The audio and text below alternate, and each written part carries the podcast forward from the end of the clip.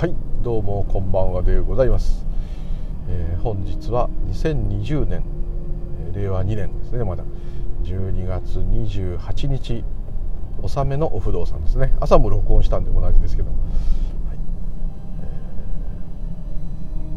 えー、本年度最後の不動明王の縁日ですね。28日毎月ですが、はい、納めの不動になってます。えただいまあ時間は6時。夕方6時ですね、えこれから自宅へ帰っていくところでございます。ただいまは練馬区もう少しで大泉学園とね近くです。無流々でございます。今日もよろしくお願い申し上げますというところではい。今日はあの浄土真宗のですねえー、この間もありましたけど悪人正気。有名な、えー、話この間もしたと思うんですけども善人が救われるんだったら悪人こそ救われるべきであるっていう言葉ですね。いろんな誤解を生む言葉です。それについてこの間も話したんでこれについてはちょっと割愛したいんですけど、まあ、その説明がすごく上手にされている方の映像を見ましてですね本当に説明がうまいなと思って自分が理解しているところとは違ってなかったのでそこは非常に良かったんですけど、えー、なんていうんですかね。うん。まあ他力本願の浄土真宗で言えば他力本願です。が生阿弥陀仏ですけども。他力本願の真骨頂の部分は触れてはならないというかですかね、えー、そういう仏法に明るい人であれば話す話すべきことなんですけども。一般の人にそれをこう広めるっていうのはこういきなり広めるっていうのはですね非常に危険な言葉が多いというまああのことだったらしくてですね。でこの悪人正気のお話が載ってるのはあの「歎異抄」っていう有名な、えー、親鸞さんの弟子お弟子さんがですね、えー、聞いた言葉を残してあったものなんですけどもこれがあ結構最近までっていうですね、えー、室町時代あじゃない、えーと、鎌倉時代に書かれたんですけども、えー、室町時代にいた一辺上人という方ですね。その方が、まあ、これはちょっと一般の人に伝えて危ない誤解を生,、ま、生むぞということでですね、えー、ずっとこう隠されてたようなんですね。そう秘密の文章みたいな。今はもう「歎異抄」といえばですね、日本三大なんだろう美しい文学作品っていうことで、えー、その3つ数えられるのが「万葉集」「北条記」そして「歎異抄」というこのお坊さん親鸞上人が書いたああが言った言葉をの弟子が残した文章がですね日本三大の美しい物語という物語じゃない文章としてですね、えー、代表されているぐらいの人気でなんか話によると日本だけでも700冊ぐらい「歎異抄」についての解説本が出てるというぐらいの人気で、まあ、般若心経の解説本もすごいですけど、まあ、それに匹敵するようなことなんですね。ですごくそこに共通点を感じてですね、まあ、般若心経はあの秘密にはなってないんですけども般若心経秘見空海さんが書いたぐらいですから般若心経の中の奥義をそのまま言葉をただそのまま取るとですね「歎異抄」の言葉もそうですけどそのままただ取ると非常に危険な文章なのでこれはある程度分かったものにしか伝えないとされてきた文章なんですね。で、まあ、今更になってそうですけどもやっぱりそうだなと。でこれがなぜまた今回ああの話題にというか取り上げたかって言いますと今流行りというかもうちょっとあれなんですかね。分かんないですけど非二元ノンデュアリティとかですね。自由意志はない。全て自然に起きていると。ですから悪人もいなければ犯罪者もいないっていう。いい人もいないし悪い人もいないっていう、まあ、こういう究極的な言葉。こういうのが巷にあふれてますけどもこれはいくら頭で考えて理解してその通り思っても何の意味もないんですね。それはまああのこれを聞いてらっしゃるような方はお分かりだと思うんですけども、もともと何にもない意味付けされるようなことがない。それらを持ち運んでる私はいないっていう地点から見ればですねそういう視点で見れば、えー、何もないんですから悪人も善人もいない。何もないと言えるんですけども。だからじゃあ何やったっていいんだと。私がやってるんじゃないんだと。だってそもそもその私っていうのは幻想なんでしょと。いうふうになってじゃあもう人殺ししたっていいんだ。盗んだっていいんだって、まあ、こうなっちゃうと。こういう危険が多々あったので、え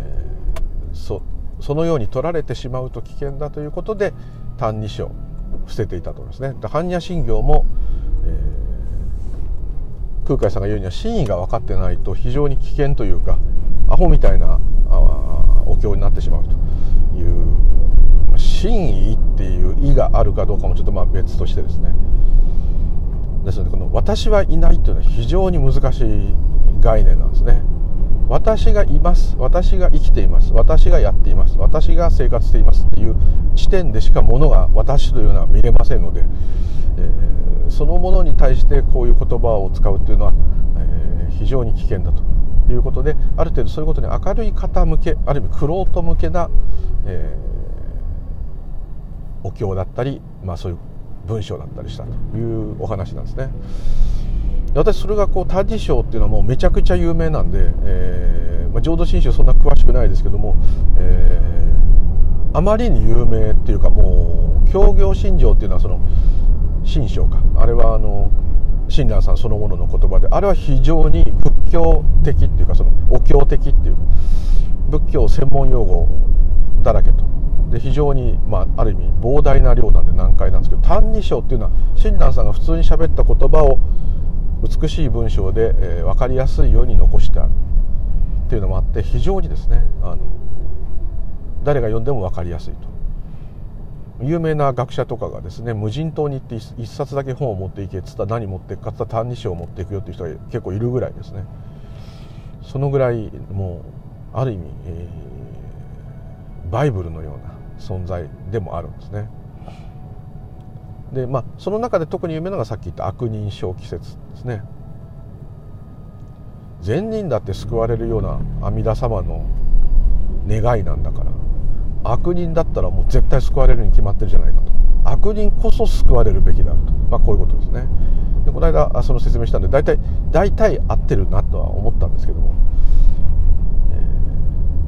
そもそもそれが秘密になっている。また般若心経の色即税空空即税式。般若心経の方はこれ意味が頭で考えてもわからないようになってるので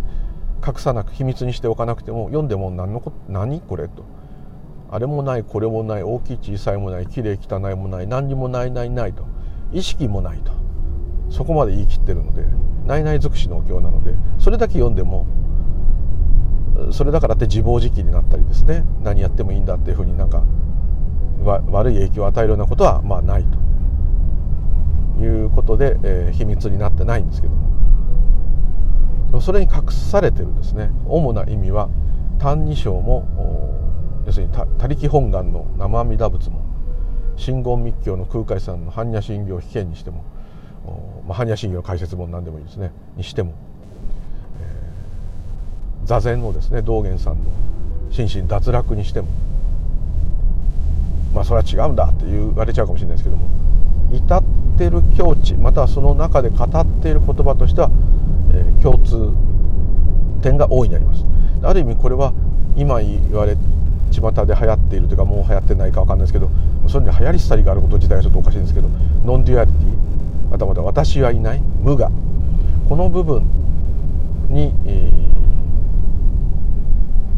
ー、全部通じるんですね。ただ浄土真宗は無我っていう言葉を使わないので、えー、そこがある意味ですね逆に深いなと。ちょっと思ったんですね。無我であろうが優雅であろうが私がいようがいまいがそれはどちらもまあ同じことっていうか結果それも生阿弥陀仏であると。密教で言えばそれも大日如来であると。道元で言えばそれも心身脱落であると、まあ、こう言えばですね、えー、まあ同じですしあと禅でもですね、えー、自分っていうものがある自力ですね。自分で頑張る自力。あと何かその宇宙の働き生命の働きにお任せする他力他力本願の他力ですね。で自力と他力はどう違うのかと質問すれば全能坊さんはおそらく分かってらっしゃる方であれば同じことですよというはずなんです。でこれが同じこと自力で頑張ったっていう実感が湧いて頑張ったことも自然に起きたなと思うと。その対象となっている個人がどう思おうとその思い自体は私が思ってるわけですから。それはあくまで一つの現象でしかない。本質的なこの命の宇宙の働きっていう点で言えば私っていうものはそこには介在できませんから。どう捉えようと。他力だ。自分が頑張ってこうやったんだ。いや自然に宇宙がこうさせていただいたんだ。ね。ですね。あと自分で頑張って僕は生きてるんだ。いや他のおかげさまで私は生きてるんだ。でもどう思おうとですね。それ自体その私がこう思って思いましたっていう部分は入り込めない。そういうものとは一切関係のない根本的な純粋な働き。それが生阿弥陀仏であり密教で言えば大日如来であり道元さんで言えば体と心が全て脱落して何もなくなった無の心身脱落と、まあ、言い方で言えば全く同じじゃないかと。つくづくまた実感が湧いたんですね。で「えー、歎異抄」の場合はあそこが危険だというのはなるほどと。先ほどの、ね、善人が善人が救われるんだぜ。だったら悪人なんかも絶対救われちゃうじゃんっていうこういうのはですね普通に当時やっぱこれを普通に、えー、しばらくこう秘密の文章とされていたのが公になった時すぐにですねそれを聞き取った人はなんかこういうこと言ったらしいですね。あじゃあもうなんだ悪人の方が救われるなら悪いことしなきゃと。なんだいい人間になろうと思ってたのに悪い人間にならないと救われないじゃないかってこう取る人だいぶひねくれてると思いますけどね親鸞上人が言ってるんだからその裏があるんじゃないのぐらい気が付いてほしいんですけどまあそうなったりまたはああれほど有名な親鸞上人でさえ分からなかったんだと。何も分からなかったんだと。こう取る人もいるんですね。で見事にそういう誤解が出てで他力本願という言葉私たちもこう一般的日常で使うとですねこう怠け者に対して怠けてる時の状態に対して使いませんかね。もう他力本願で俺も諦めたよとかね。もう鉛筆転がしてイエスかノーか鉛筆あんま使わないけどサイコロでもいいやなんか転がして決めちゃおうぜとかね。ああもうめんどくせえや。もうあとはもうなるになる任せるわ。まあでもある意味それはね あの任せてるんですけど。もう自分で努力するのが嫌だっていう意味の他力本願、まあ、甘えていると、まあ、こういう言葉ので使われちゃってですね。ただまあ何回もここで話してるのであんまり言うと耳たこになっちゃうんですけども他力本願っていうのは本当の他力本願っていうのは自分が一切介在できないということです。ですから寝ないで自分で頑張って何か達成したっていうのもおかげさま。以上。ね。で親鸞上人がこういうこと言ってましたね。自分のお父さんお母さんや親戚とか知り合いとかのためにですね生阿弥陀仏と唱えたことは一回もないと。でこれがですね私この言葉は有名だったんですけどもこれは昔はですね間違って捉えてました。これある意味こう親鸞上人ぐらいの人だからけ、ね、自分ではもうダメでいろんなところに女の人作ったり子供作ったりしちゃったんだけどもそういうのがあったとしてもですよ。そういう赤裸々な方なんで、えー、私はその自分の私利私欲のためにね自分の親とかのための供養のために生阿弥陀仏なんて唱えるようなせこいことはしませんと。まあ、こういう意味だと思ってたんですね。昔そう思ってます。ところが全然違ってもう聞いた時にもさすが親鸞上人って急に浄土真宗詳しくないんですけどさすが人気があるだけあるって言っちゃ失礼ですけどさすがとか褒めたら怒られちゃうと思うんですけどね。親鸞上人素晴らしいですと、えー、思ったのがですねなぜ父母兄弟のために生阿弥陀仏とねえー、唱えないかというのはもともと父母兄弟だろうが何だろうが全部生阿弥陀仏なわけです。もともとが。そうですね。でそんなのをですね一人の個人の自我がですねこの我がですね私がですね、えー、拝んだところでまあ拝んだっていいかもしれないけどどうのこうも、まあ、意味がないっていうか関係ないと。そんなことじゃないと。宇宙の生命そのもの活動そのものそれでも言い方としては小さいです。言葉がないんでこういう表現なんですけども全部です。全部のパワーがもともと全員パワーそのものなのにそこに私のお父さんお母さん兄弟どうか成仏してくださいね。なんていうこんなお話はですねこの180何億円続いた宇宙の壮大なあまあそれも一つの考えなんですけども、まあ、言葉がないんでそういう使い方しますけども壮大なこのストーリーの中からしたらですねまあ本当もう時間の無駄というかそんなことする必要は全くない。なぜならもうもともとみんな南無阿弥陀仏なんだからと、まあ、密教で言えば大日如来なんだからと。禅で言えば無我なんだからと。こういうことなんですね。だから拝む気にならないとか拝ん自分の親のために供養するのは自分の親さえ救われればいいって言ってる狭い人間だとか思われるとかそういうことでは全くなくてですね。もうもともとそうなんだからわざわざ何かそうやる必要はないと。そしてもう一つ思ったのが「生阿弥陀仏」という言葉が口から出る。それも他力本願ですから、まあ、ノンデュアリティの考え方でもいいです。自然に起きているんですから。ある意味この個人の私から見れば南無阿弥陀仏という言葉を唱えようという衝動と行動が自然に湧き上がってきて起きていると。これもまさにすでにその時点で南無阿弥陀仏って自然に言っただけで今も言いましたけど言わせていただいている極端に言えば。またはそういうご縁が今起きている。これでもう満点。満点というかもうそれで全てが終了している。100点100%なわけです。それ以外に何かわざわざ自分の考えを入れてああだこうだとかすることが無駄というよりはもうそんなこともまあ思えない。そういうことなんだなと。それで自分の父母や父母兄弟のためにの供養のために拝んだことありませんよって言ったのはすっごい深い意味があるわけですそれを今日知ってですねなるほどとずっとですね浄土真宗の時のその生阿弥陀仏のことをですね、まあ、同時期、まあ、重なっている禅のお坊さんとか、まあ、道元さんが否定しなかったんですね、まあ、否定した人もいたんですけどもあれは全然違うよと。でもよくよく話を聞けばなるほどと。彼は分かっているねと、ま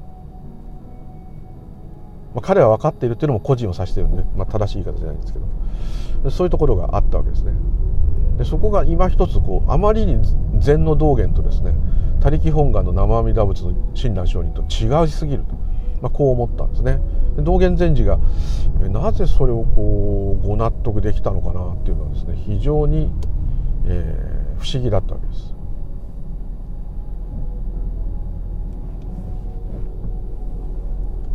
はい、それがやっと分か分かってきました。同じこと言ってる。ある意味親鸞上人の「歎異抄」「他力本願」は無我なんです。無我なんですけども私がいないっていうところをわざわざ強調する必要はなくて私がいるというふうに感じることも私がいないと分かることも同じでしょと。全て生阿弥陀仏でしょと。そこにまた意味をつけて解説したからそうなってるだけでしょっていう。このまあ徹底した表現っていうんですかね。これは本当にすごいと思いました。ただ確かにこれをポンと言ったとこでそしたらなんだお父さんお母さんにすら手を合わせないようなダメな坊主なんだとなったらしいんですよ。当時そう読んだ人、まあ、今でもそう思ってる人いるらしいんですよ。ですので、えー、やっぱこういう言葉は非常に難しい。で悪人小季節もう一回あの詳しく詳しくというか簡単にもう一回言いますとまず僕はこう思ったんですね。善人が救われる。善人っていうのはいるんでしょうかってことです。このように、まあ、人のために尽くしたとしてもその人だって他の命の犠牲の上に成り立っている。どんな善人でもですね。でどんな善人でも心に悪魔のような考えを浮かぶことはあるでしょう。全くないっていうのはちょっと人の心は見れないから分かんないですけど。なんだあいつとかこの野郎とか、ね、ひどい時は死んじゃえばいいのにとか。クソとか。多少そういうことはで全く出ないっていう人はいないと思うんです。だからもし心の中を丸出しにする機会があったら恥ずかしくて外歩けないと。もう思考停止するしかないと、まあ、こういう感じになると思うんですもともと善人っていうのはまあいない前提。だから悪人善人っていう言葉も使わなくていいと思うんですけどね。それでもまあ自分は善人だと思ってる人がいたらそれは非常にまあ滑稽なことであると。で良い行いをしてたとしても良いと言われるような行いをしてるような人だとしても自分は善人なんだと思ってやってたらやっぱりねそう表裏一体で逆にそれって悪人じゃないっていうかね。私は何にも悪いことしてませんとかね。それはあの警察に捕まるか捕まらないかとかそういうのは別として、全く悪い思いすら浮かんだことがないっていう人はあんまりないと思うんですね。まあすごい本当の意味で言えば悪いもいいもないのでどう思うと関係ないんですけども。ですが自分をこうへりくだるっていうか謙遜するっていうだけではなくてですね、まあ、きちんと観察すれば、えー、まあろくでもないことしょっちゅう考えてるということは大方そういう方僕だけでしょうかね。だったら怖いんですけど。そうなんじゃないかなとまあ思います。でその視点地点から言えばですね善人って思ってるような人が救われるんだったら俺は善人だなんて言ってるような、あ、る意味傲慢な人が慢心な人が思救われるぐらいだったらこれはもう自分はダメだななんて思ってる人は絶対救われるし多くの人は多分心の中までいつもクリーンでいる人っていないと思いますのでいやいや俺は大したもんじゃないよって多分思ってると思う。でそこを考えればですねそれを悪人とするんであれば、ね、自分をよく分かっている人こそもっと救われる。当たり前じゃないかと、まあ、こういうふうな意味にとってたんですけど、まあ、大体大体合ってる感じだったようです、まあ、その人の解説が100%合ってるか分かりませんけど非常にうまいこと言うなっていうふうに思いました。で確かにこの教えをこのまま取っちゃえば非常に危険な言葉。ですね。あとこういうこと言ったんですね、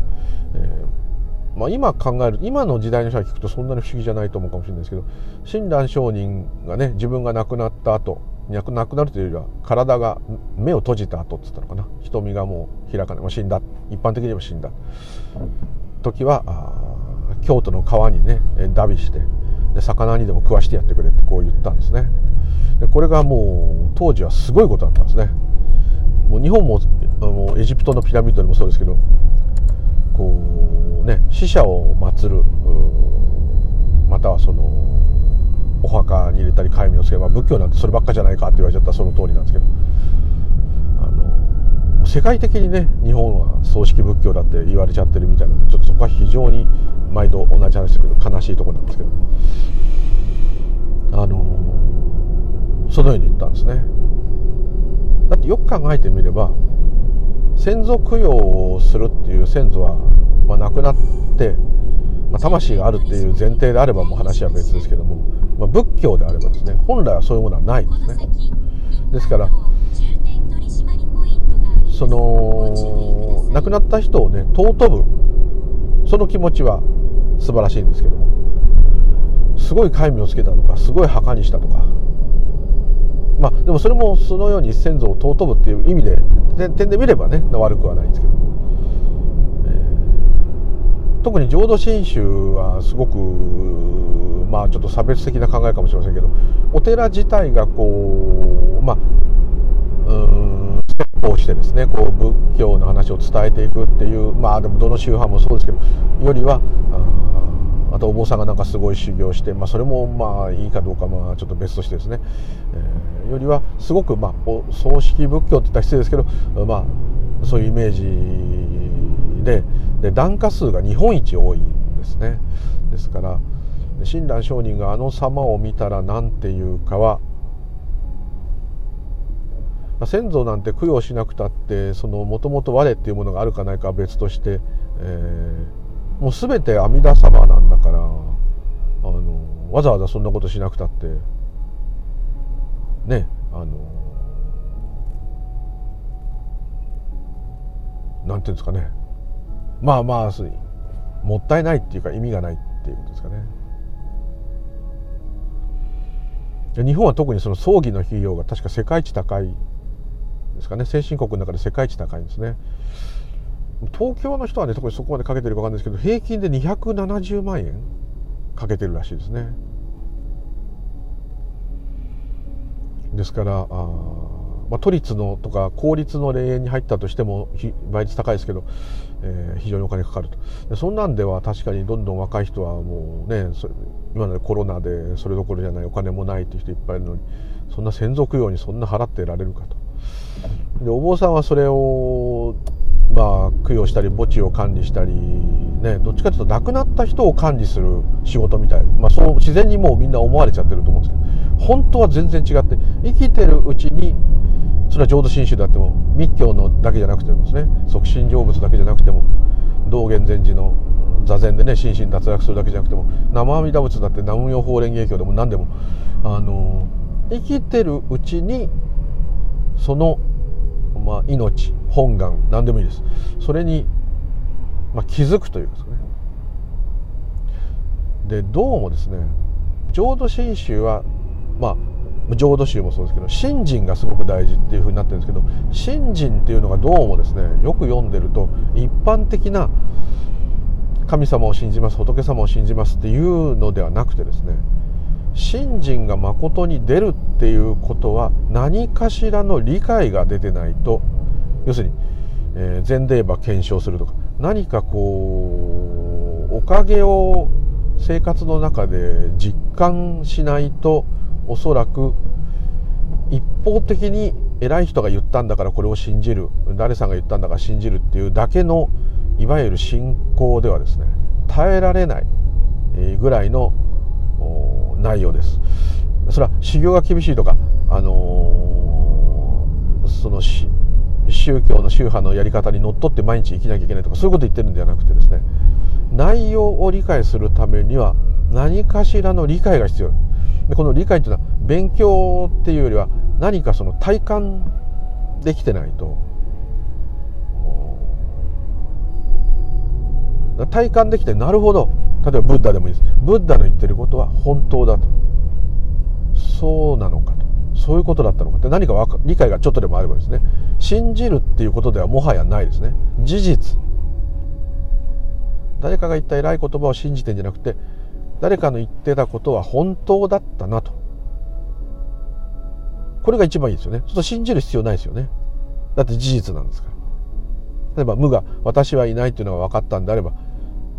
無がどうも私はいないらしいっていうこと必要はないですよね。そこまでいかなくても何かしらの理解。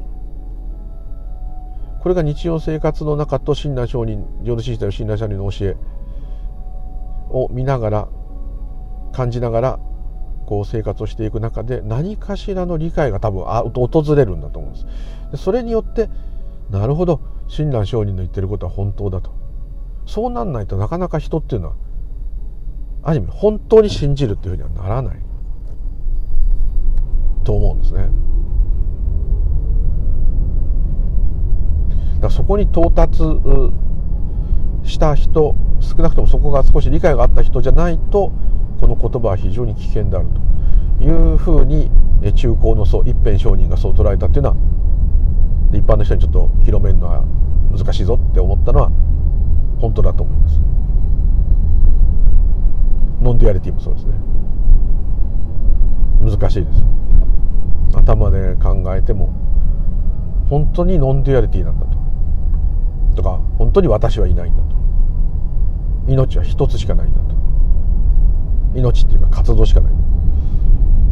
今しかないんだと。何でもいいです。いっぱいありますけど。そういう何かしらのこうちょっとした体験となっちゃってもいいんですけど。あればもはや信じるではなく事実。という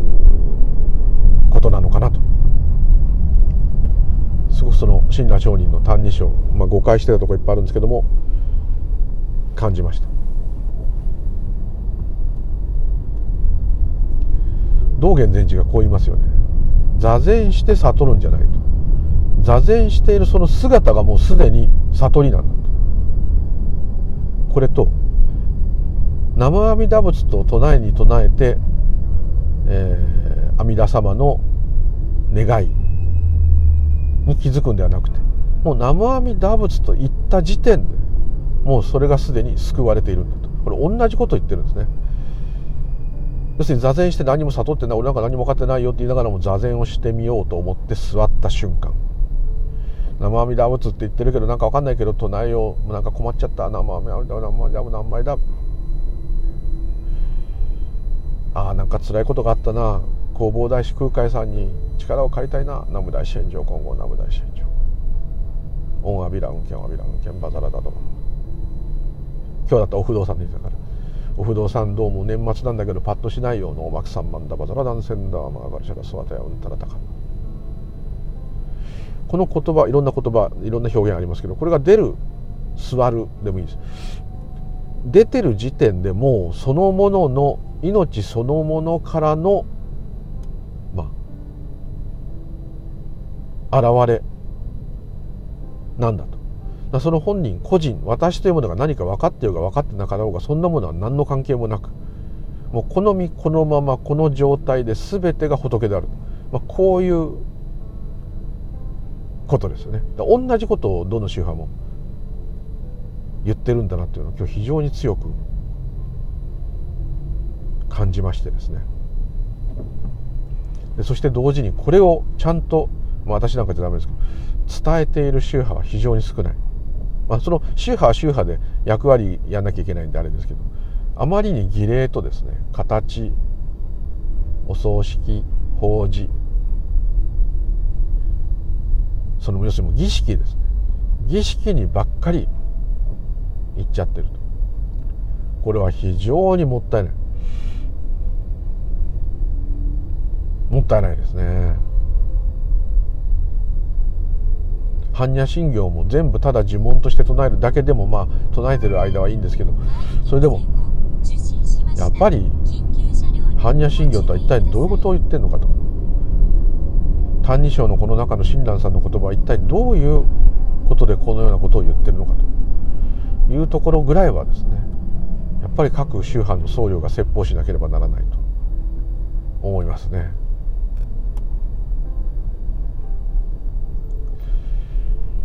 お墓がいらないとかいるとかいうことではないと思うんですね。お墓とか法事とかがまあ確かにお金取って大した話もしないでね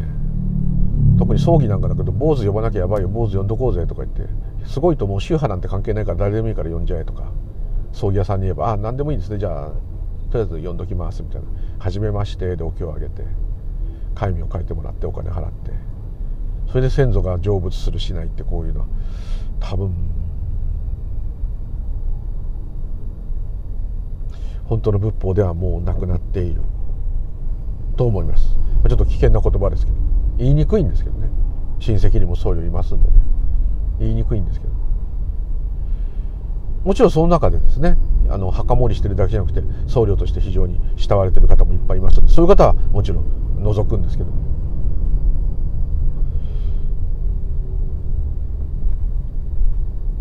だからあの古くから伝わる古い様式を守り続ける儀式のような状態ではないということですね。だったら確かにスピリチュアルの人たちの方が若者には刺さると思いますね。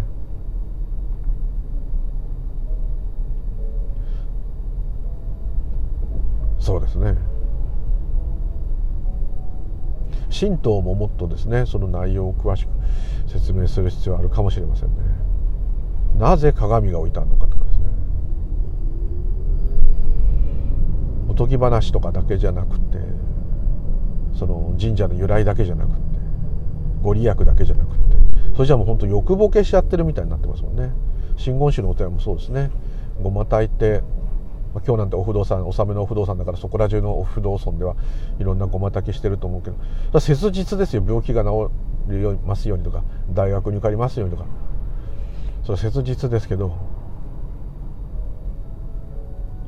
人の欲を達成させるためだけの存在っていうのもまあそこがつかみ最初のつかみでその後深く入っていくっていうならもちろんあれですけど。だからやっぱまだ禅宗の座禅会の方がまだいいかなってこう思ったりしちゃうし、はい。まあ、すごく考えさせられちゃうところです。でただまあお墓ねえー、の先祖供養や何かそういう法事がダメじゃない部分もちょっとあると思って今のこの世ではですねそういう時しかなかなか仏法に触れない。これはまあ仏教の責任ですけど。もともと興味のある人はね自分でいろいろ調べたり読んだりいろんなことされますけど、まあ、それが一つあるのと、まあ、仏教という形をとってるのがいいのかどうかっていうのもまあ一つですし、えー、それから今の世だとすごくこういうシステマチックになってる世の中だとまあ、お医者さんとか私たちの仕事もそうですけど人の死と触れ合うことがある縁が少ない方っていうのは本当にやっぱ身内の死というものしかなかなかその人間が死んでいく様っていうのを見ないというかまあこれも病院で亡くなっていくってことまた話別ですけど私なんか父は自宅で亡くなってて自宅介護で亡くなってたので最後の心臓マッサージも自分でしましたけどあの本当にね朽ちていくあの体力自慢だった父があばらバラバラのもう本当洗濯板って今使わないからだけど本当にですね骨皮だけになりましたね。それでも細胞はどんどん分裂してですねその本人の意思とその私というものとは関係なくですねまあ寸か惜しんでとか1秒でも生きようと。心臓止まってもですね一般的に言えばもう死んだとなってても髪の毛の細胞とか爪の細胞生きてるので爪も伸びたり髪の毛も伸びたりしますよね。ひげも伸びます。その細胞はまだ死んでない。ですね。どこに私がいるんでしょう。まあこういう、まあ、そういうのを感じるんですけど。そういうのをこう感じる一つのお葬式っていうのはチャンス。あとはまあ人生への憂いも感じさせる。一生懸命頑張っていろんなことやってですね、えー、一時はすごい流星を極めてですねすごかった人がねどんな人もそうですけど、まあ、突然亡くなる方もいるけど、まあ、あのように衰えていく。これはですねある意味は怖い、まあ、生老病死宿泊のまさにそれなんですけど。まあ辛い。そうすればやっぱりそれだけ頑張ってきた人がこうなって朽ちていくんだから手を合わせたいと。まあこうなる。またやがて自分もそうなるっていうまあ怖いですけどね。そういうことを考えざるを得ない。一つの機会になる。そこでお坊さんがもしいい説法をしたと。それまで仏教に何の興味もなくても説法を聞いたせいで仏教徒になるとか言ってんじゃなくて何かこう一つ憂いを感じつつも前向きになるとは言わないけども自分がまあ生かされてる。または今はまだ自分は生きているんだと。今に戻りますね。しっかり生きようとかそんなふうに思わなくてもいいんですけど。何かちょっとこうだったらば動けるうちに何かやっとくかってこういう気持ちも出るかもしれませんし。普段こういろんな日常に追われてると分かんない気が付いたらもうそうなっちゃうっていう人いっぱいいますから。そういうのをちょっとこう振り返るある意味仏縁を作ると言っても、まあ、ちょっとそんな仏縁どうだろうとは思いますけど。本当は生きてるうちにしかも達者なうちに元気なうちにこの世は一体どうなってんだというふうになった方がまあいいと思いますけどね。なかなかそうはいかないですけどね。ですのでまあ確かにねあのお寺で修行してる人たちも80%以上はお寺の子ですから。もちろんお寺の子だから悪いってことはないですけどその本当に好きでねこれをやりたいと。いう人だけではないかもしれませんね。まあそれお店やっててもそうですけどね。本当はそのお店継ぎたくないのに継がなきゃいけないからこれをやるって。まあ同じっちゃ同じですけど。でも仏法はそういうものではないかもしれない。親鸞上人ねそれだけお墓葬式のイメージは浄土真宗は確かに。特に亡くなった人に対してね自然に口から生阿弥陀仏って出ちゃう時あるんですよね。真言の宗の方が本当は出なきゃいけないっていうかなんですけど、まあ、光明真言とかも出ますけどパッと出るのはねなぜか生阿弥陀仏だ多分これ頭の中にそういうふうにもう染みついてるんですね。亡くなった人には生阿弥陀仏と。まあそういう決まりはないですなんか生だ生だ生だもうそれしか出ない。それも自然にそういう言葉を出させていただいているということですけどね。だからまあお釈迦様の遺言っていうかありましたね。私が亡くなった後はお釈迦様のお墓をみんなで拝めなんて言ってないですね。私の言った言葉あるいは教えでもいいんですけどをよりどころとしなさい。そしてあなた自身あなた自身を教科書として。他人じゃないですよ。だって見てるのも聞いてるのも話してるのも感じてるのも全部私が感じてるんですね。私が感じてる。その私が教科書ですから。その私を見なさい。周りの外の世界を見る。私が外の世界見てても反応してるのはこの私なんですから私をとにかく見なさいと。自灯明ですね。自分を灯火としなさい。そしてブッダそのものではなくてブッダの言ったことをよりどころとしなさいと言ってますね。死んだ後どうせいなんていうことは全く言ってません。これは全ての僧侶が分かってると思います。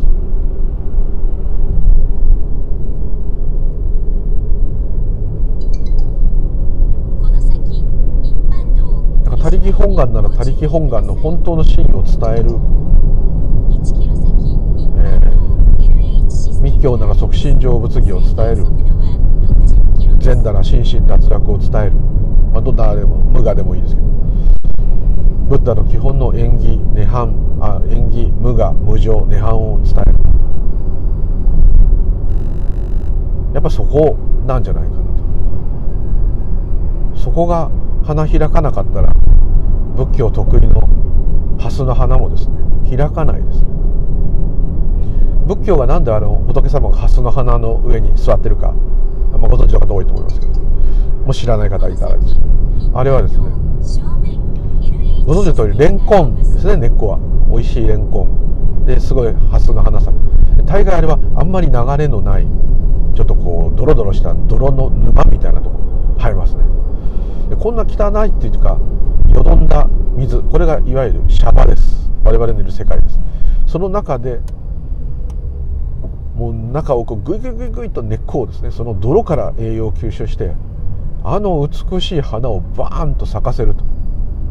泥の中にこそ咲く素晴らしい美しい存在、まあ、知恵です。ね知恵っていうのはあの知ってるに恵むじゃなくて難しい方の字の知恵です。そういう意味でハスなんですね。この混沌としたシャバに咲く本当の知恵を伝えるそういうことなんですね。それで蓮の花に乗ってるわけです。汚いとここそ好んで咲く美しい。花と。そうなれっていうまあことなんですけど、まあ、なかなかそうは口で言うのはあれですけどなかなかそうはいかないんですけど、まあ、そういう意味です。それからお墓の話でついでにあれで前も話したんですけど仏壇のお花お墓のお花仏花って言いますけどあの仏様用のお花まああと玉串もそうですね。お花をねお墓にお花お仏壇にお花をなんつってご先祖様の好きだったお花とかお供えしますけど。食べ物も備える人もいますけど。お花がをもし差し上げるんであればあのお花は普通の花束と違いますね。斜めにカットされてるというか向きがありますよね。お墓も仏壇もお花をお墓の墓石の方または位牌の方に向けて置く人はいないですね。ほとんどいないですね。逆だよなって言われちゃう。お参りに来てる我々の方を向いてますね。あれはですね、まあ、ご存知の方多い。お参りに来てくれてありがとう。で仏様本尊に差し上げる時もですねまれ、あ、に普通にあのブーケみたいというか普通の花束みたいになってる時もありますけどこっち向いてます。仏様はを供養するって言い方があるんですけども仏像本尊を供養するって言い方しますけどもだって供養する必要ないですよ。だって仏様なんですから。宇宙そのものなんですから。宇宙そのものに宇宙そのものの人が供養したってあれ？ね。ですからまあ平たく言っちゃえばこういうことです、えー、お墓に入ってるご先祖様もそこにお参りに来た我々もそこにお経をあげるお坊さんも、まあ、墓石もお花も線香も霊園もそれらの事象すべて全てが全部もうすでに仏でしかない。要するにまあ仏って言い方が悪ければ宇宙の現象そのものなんですよ。だから私が私の父ね例えばオーガムと。そ当然そういうふうにお参りしちゃいますけども。本当にブッダとかから見たらちょっと笑っちゃうのかもしれない。自分を拝んでるよ。自分で自分を拝んでる。でもこの言葉には少し温かみが感じられると思うんですよ。亡くなったものも生きてるものもこれから生まれてくるものもまだ生まれてないものも全部同じことなんです。全部全く同じことなんです。同じものなんです。距離はないんです。でそれはあの溶け込んで差差がないとかそういうすごい non-duality の大先生みたいなことは私は言えないですけどもどっかでそういう気持ちがあるわけです。ですからですから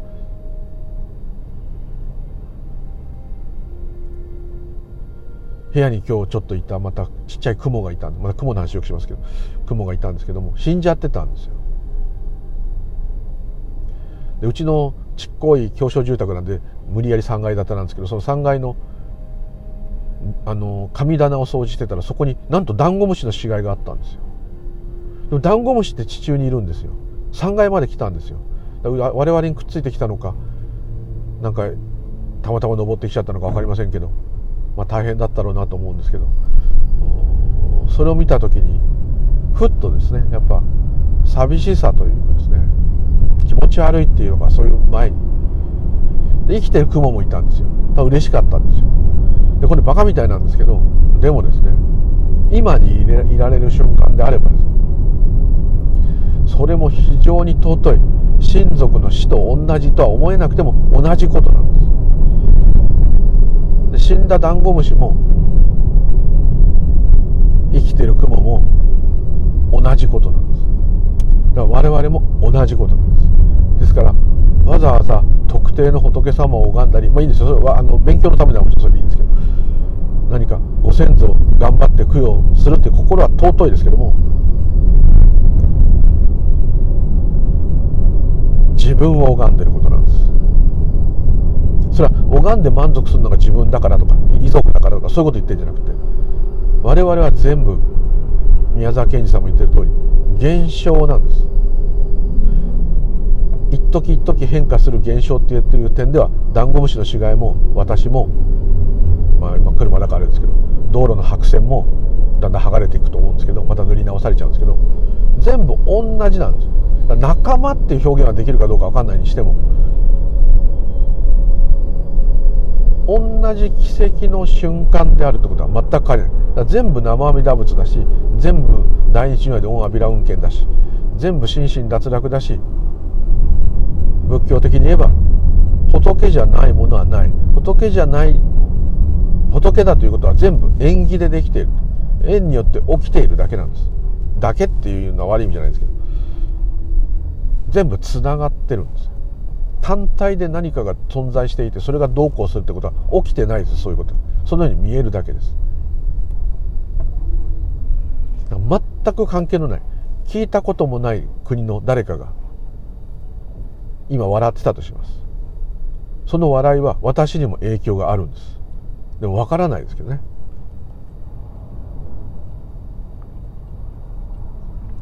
私が今ちょっと鼻の頭をかきました。これ鼻の頭をかいたことでこれを聞いてる方たちは何の問題もない。関係ない。だけども本当はビビたることかもしれないけど宇宙の果てアンドロメダの果てまで銀河の果てまで影響しています。そしてその影響しているというよりは銀河の果てまでつながった全ての働きの一つの動きが今私が鼻かいただけです。バカみたいなんですけどこれ一つもバカみたいでは本当はないです。そしてこの自分が生きてると感じる時間は短いですよね。100年時代なんつったってまあそんなもんです。長生きしたとしても。他者でいられるのはどんぐらいかかんない。そしたらさっきのダンゴムシの死骸はその少ない私の認識の中で現れた。嫌なことはもちろん嫌なんですけどね。それでも別にダンゴムシ嫌いじゃないからですけど現れて私がそのダンゴムシをどうしようかなと思ったのは普通に地面に置いたんですね、まあ、放ったと言っても。そうすればアリとか食べるかもしれない、まあ、それだけなんですけどそれはいいことか悪いことは別ですけどそれも自然に起きているわけです。私が何か慈悲深くてそうしてるんじゃないんです。その私はいないわけです。そのような行動が起きたからこの私という感覚は、まあ、本当に異常なことなんですけど自分で自分にありがとうって言ったんです。ちょっと前だったんですよ。なんだダンゴムシの死骸があるポイそれをあせめて土の上に落とそうと。何かの役に立つかもしれない。でこれは尊い尊くないとかそういうことじゃなくてそういう行動が自然に取れたことに感謝してるわけです。ちょっと言っていることが伝わり、うん、ちょっと怪しい話になってるんで伝りが頭おかしくなってあれですけど。本当バカみたいなことなんですけども。その一つ一つの起きていることに周囲が言っている。朝喋ったこととちょっと似てますけど。子供の時みたいに「お母さんお母さんダンゴムシの死骸があるよ」あんなもん捨てなさい」ねえねえダンゴムシの死骸があるよ。なんでこれどうやって登ってきたんだろう。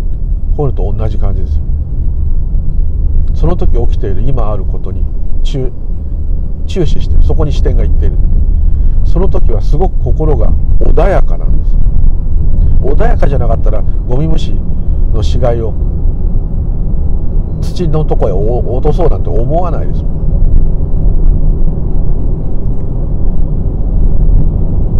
最初にお風呂場で見つけたちっちゃい雲の死骸も見た時にちょっと悲しかったんですよ。その雲よくいたんですけどもう寒いし無理だろう。でなんか気になったんですよ。あれこの間の雲死んじゃってるかもって思ったんですよ。たら目の前にです死骸があったんです嘘みたいに。それはたまたまですかもしれない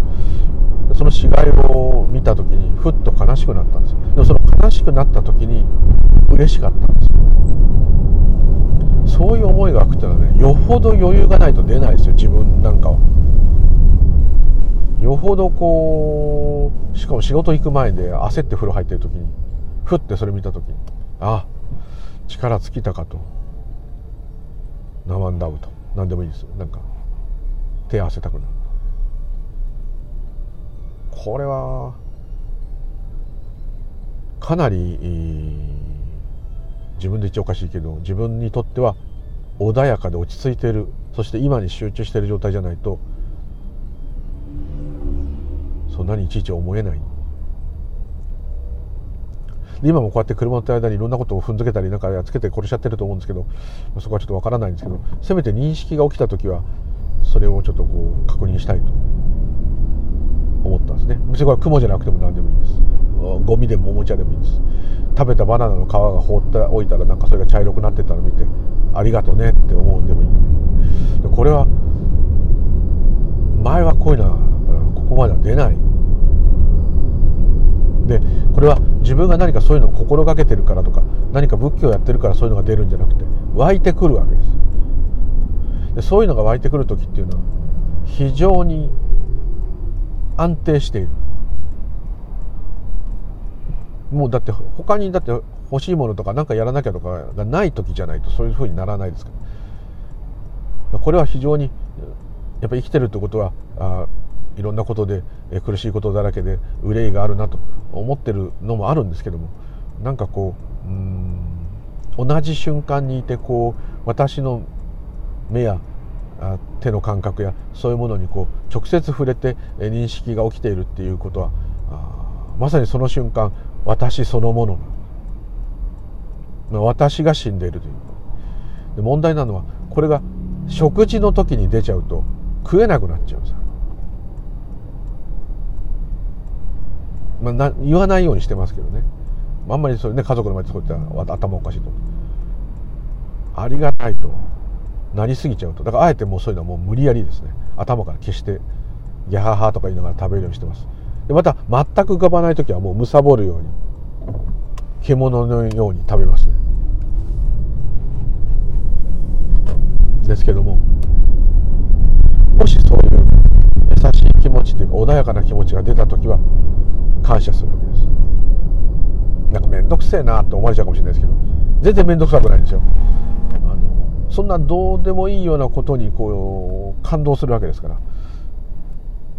なんかすっごい面白いこともすっごいものも何にもいらないんですよ。ただ神棚掃除してたらダンゴムシの死骸があったのと。ただ風呂入っててあこの間端っこに雲いたなと。あいつ今日いるかなと。ふと思い出したら目の前で亡くなってたそれだけなんです。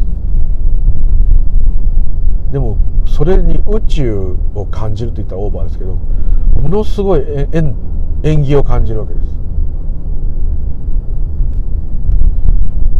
そんななんか奇跡的なことが起きたりしたわけじゃないんですけど。怖いぐらい。すごすぎる。この夢の世界はすごすぎる。参った。って言いながら前を走ってる新しいベンツのゲレンデバーゲンの G クラスの新型のしかも AMG がこんなのよく帰るよなって頭で浮かんだりもしてますけどね。それも自然に浮かんこのベンツのゲレンデバーゲンの新型の AMG も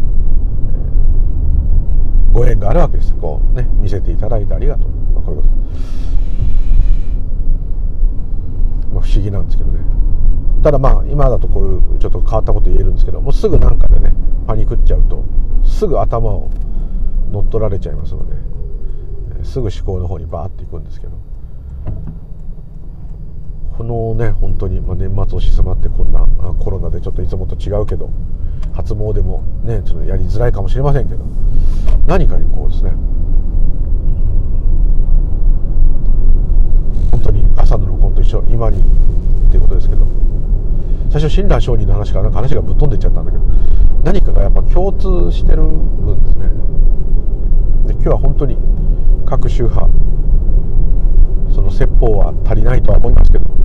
えー、お坊さんもっとバンバン素晴らしい教えなんですからみんなの力になるような言葉を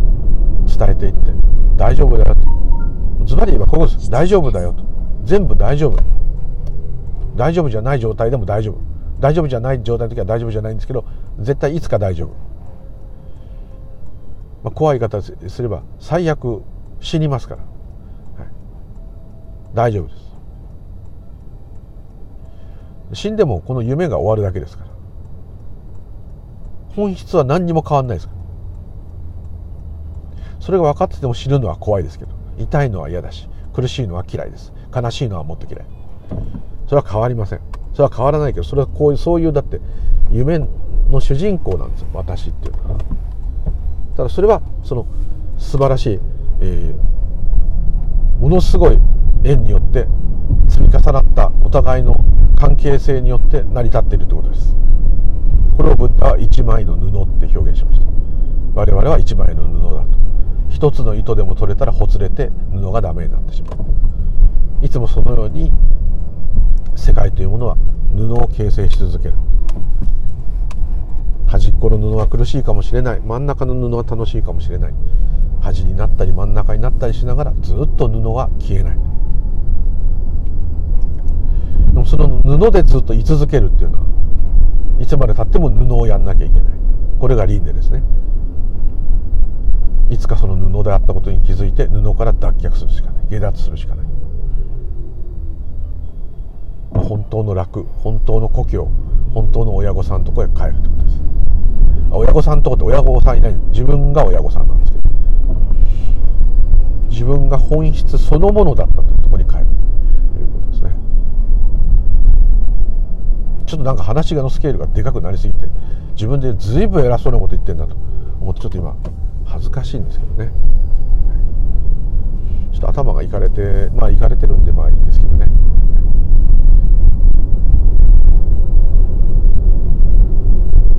ですので、え、ですのでじゃあ何だと。仏教だろうと何だろうと構わないんですけどもこの夢の世界では夢なんですよ。全部 OK なんですから夢から覚めても夢の中ですけど。夢だったら大丈夫じゃないですか。目が覚めたらなんだ夢か。ってなりますから。大丈夫です。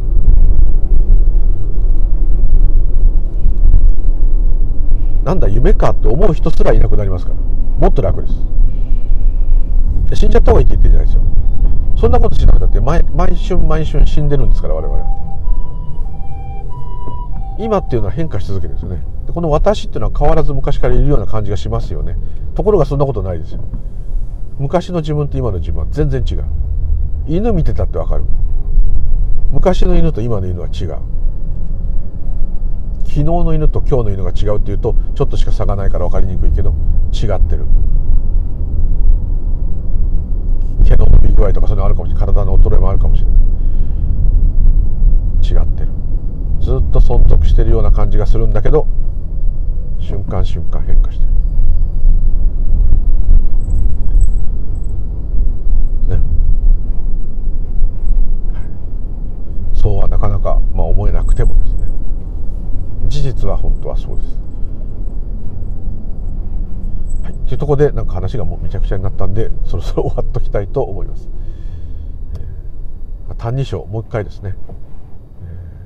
ご興味があったら本屋さんでいっぱい解説もありますけど、まあ、まともそうなやつをちょっとこうあまり偏ってないやつまた買わなくても YouTube とかいろんなので「歎異抄」って聞けばいっぱい説明文があります。親鸞さんに触れるチャンスかもしれません。ぜひいつもなんかね真言宗の話ばっかりですからぜひですねあの、まあ、宮沢賢治さんもいいですけど読んでいた読んだり聞いたり見たりしていただければと思います。とこで今日はどうもありがとうございました。またよろしくお願いいたします。ム・リュウルでございました。どうも失礼いたします。ありがとうございました。